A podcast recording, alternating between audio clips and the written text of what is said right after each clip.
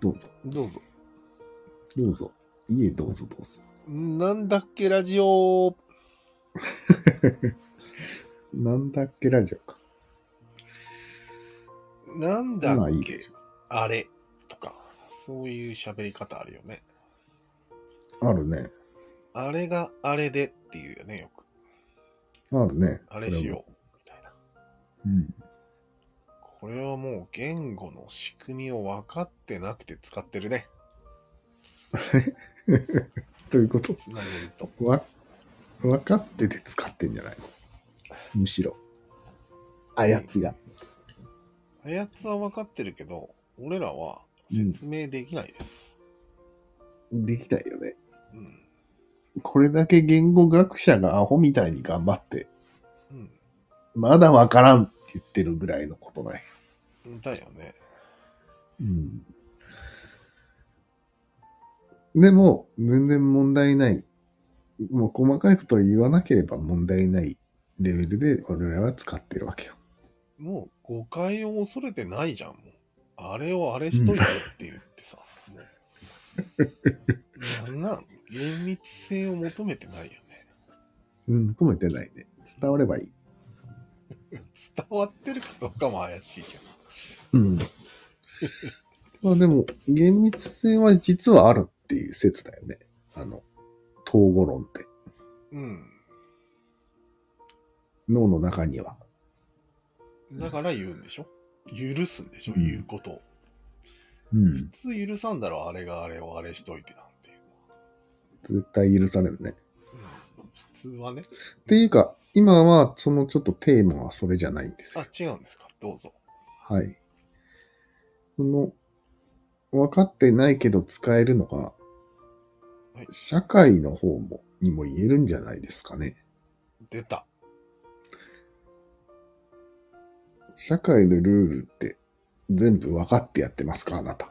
あいや分かってないね。ね。うん。分かってないけどやれてる。一般意思に従ってるからじゃないかな。 出た。 まあ本当にそれもブラックボックスの代表だよね。 そうだ。なんかよくわからない決まりがあるみたいねえ。な。まあでも。もそれでなんとなくうまくいっていると。うん。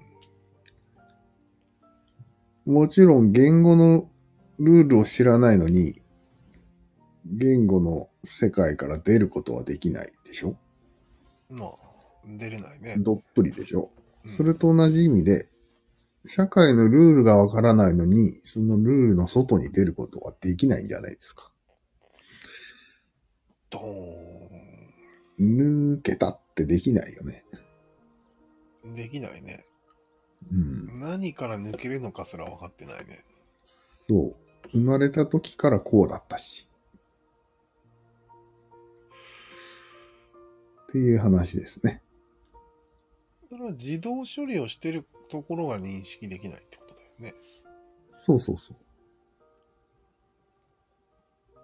知ってるんよね、でも。あなたが知っているんですってやつだよね。 それ何だったっけえ何だったっけそれ。これ、それはあなたが化知けって物語の。化け物語だったっけうん。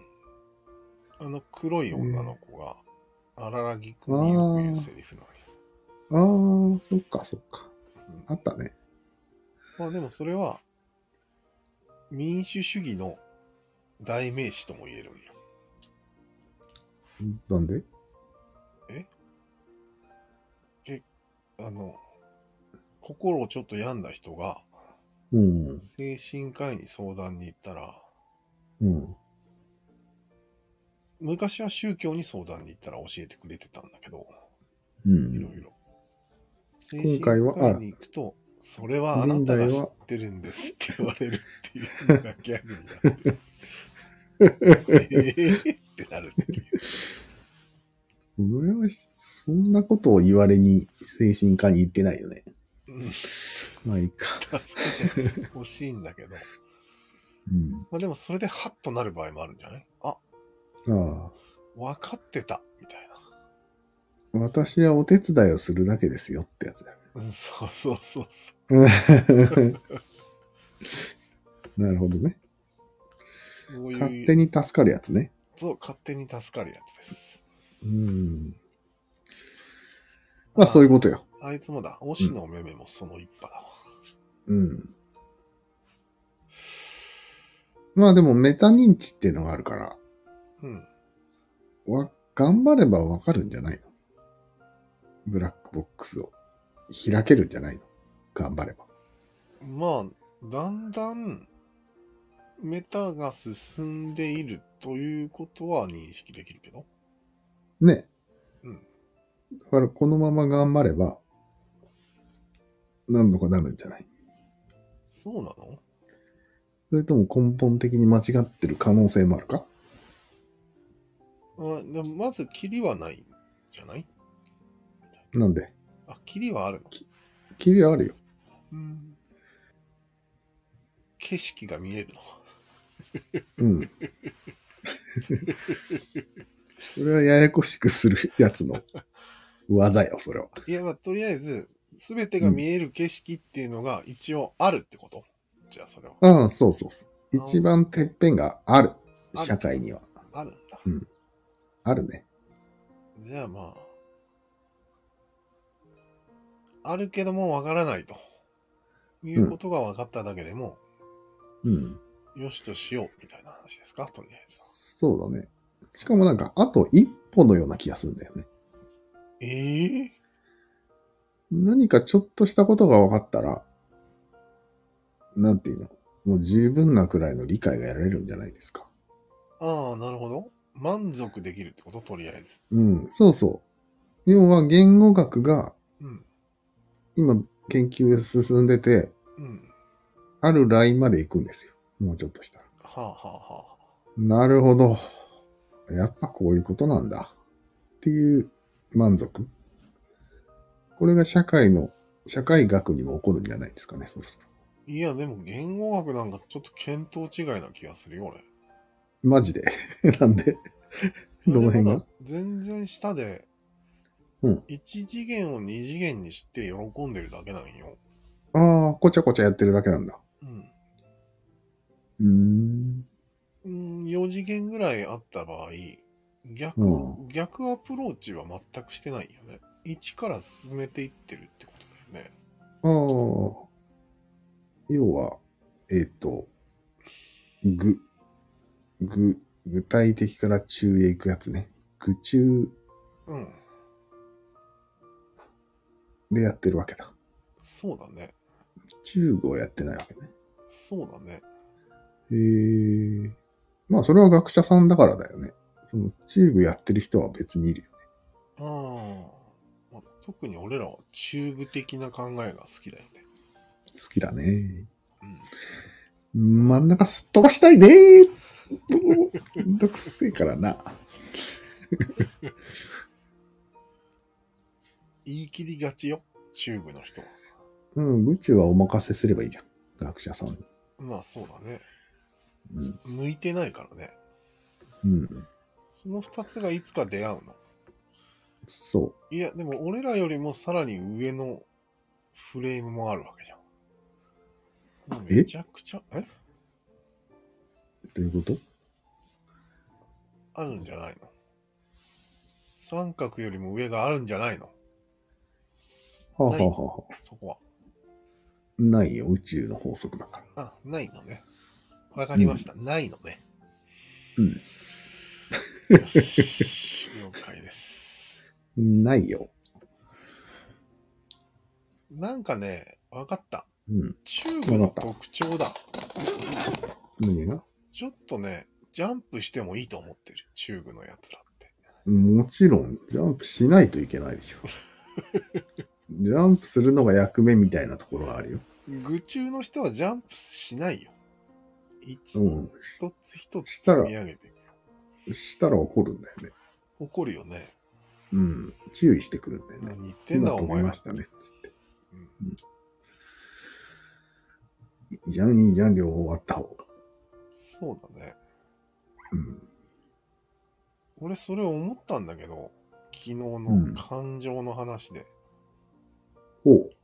このジャンプ機能は、うん事故盛り上げ虚構装置なんじゃないかと思ったんだけど。なんでいけるって思うわけだよね、平たく言うあと。あ、そうか、夢を持つみたいな感じだよね。そうそうそう。ああ、確かに。盛り上げ機能か、これ。うん。へえ。まあ、要は嬉しいが、100ぐらいに近づくと、うん。あ何の根拠もなくてもいけるって思うんじゃないかなと。あ、嬉しいの感情の最上級がいけるな。いや、最上級じゃない。ただ、その嬉しいという感情に乗っかって、うんうん。いや、違う。ちょっとややこしくなるけど、別かもしれんけど、うん。嬉しいという感情をでっち上げる機能がついてるわけじゃん。なるほど、なるほど。それと同じように、理論もでっち上げれるんじゃないかと思って、そうだね。ジャンプして。そうだね。そんな気がしました。そのジャンプ機能が、いろんなところに、いるんじゃないの偏在してるんじゃないの偏在。ねうん。偏在してる感じを受けたよ、今、俺。それは、ちょっとした超能力みたいな感じなんや。うん、そうそうそうそう。あ、これが一つのポイントなんじゃないポイントですかまた一つ見つけたね。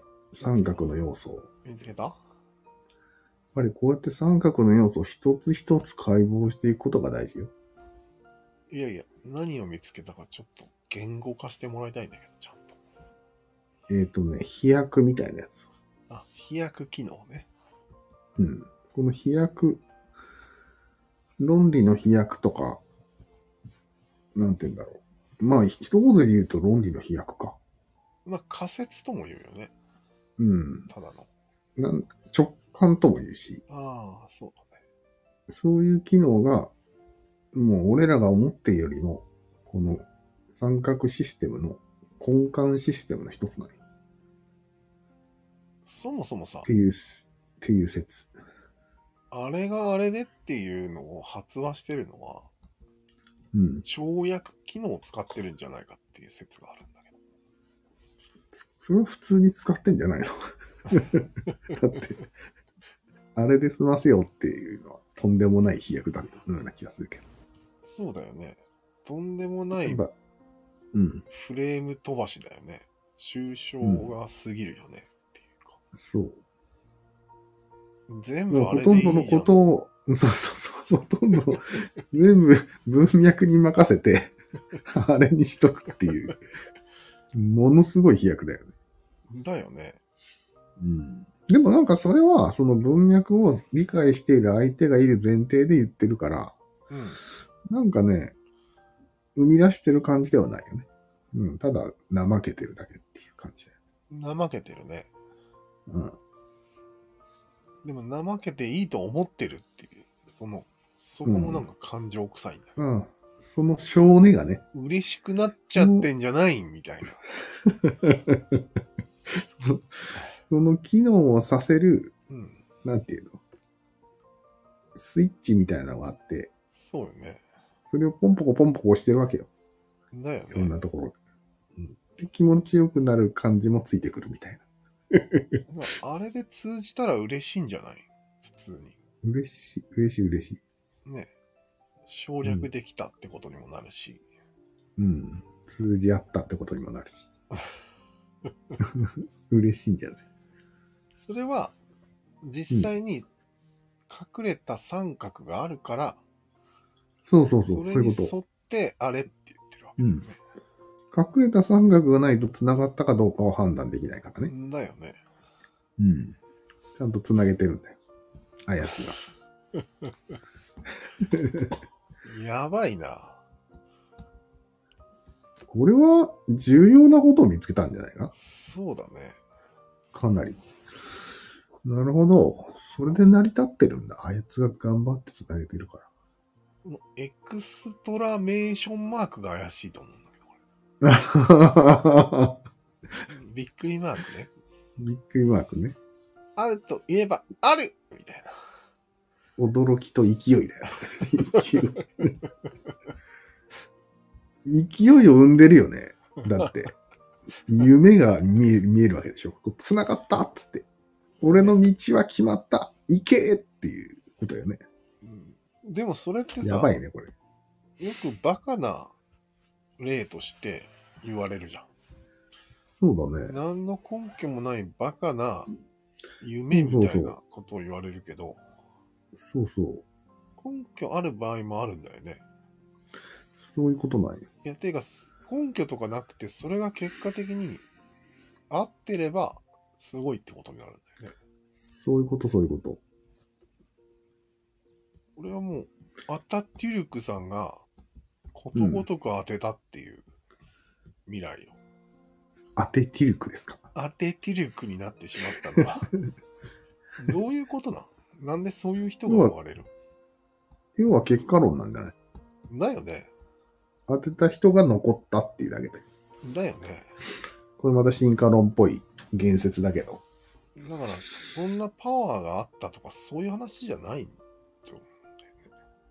うん。でもまあ、ある観点から見るとすごいパワーを発揮してるように見えるってことでしょ。見えるね。だって、うん。未来が見えるんでしょ、その人。未来が見えてるように見えるっていう。そうそうそうそう未来から見て。。で本人も、うん調子に乗ってるから、そうそう。本当に見えてると思ってるわけよね。そうそうそう。俺が正しいとは絶対思ってるわけよ。思ってるよね。うん。お前らバカだな、みたいな。そういうのは、要は結果を見ればその人はすごいってことになる。で、ニャンニャンが褒める。龍之介も褒めるってことになるっていう話だよね。そこの認知しっかりしないとまずいね。うん、本当よ。それで、ヤンヤンも龍之介も興奮してるからね。 あこう、興奮を受けて、ね、この飛躍のあ優越に浸ってるわけでしょよくないよね。やっぱ興奮してる時って人は進化論を忘れるんかね。うん、その瞬間忘れてる。絶対忘れてる。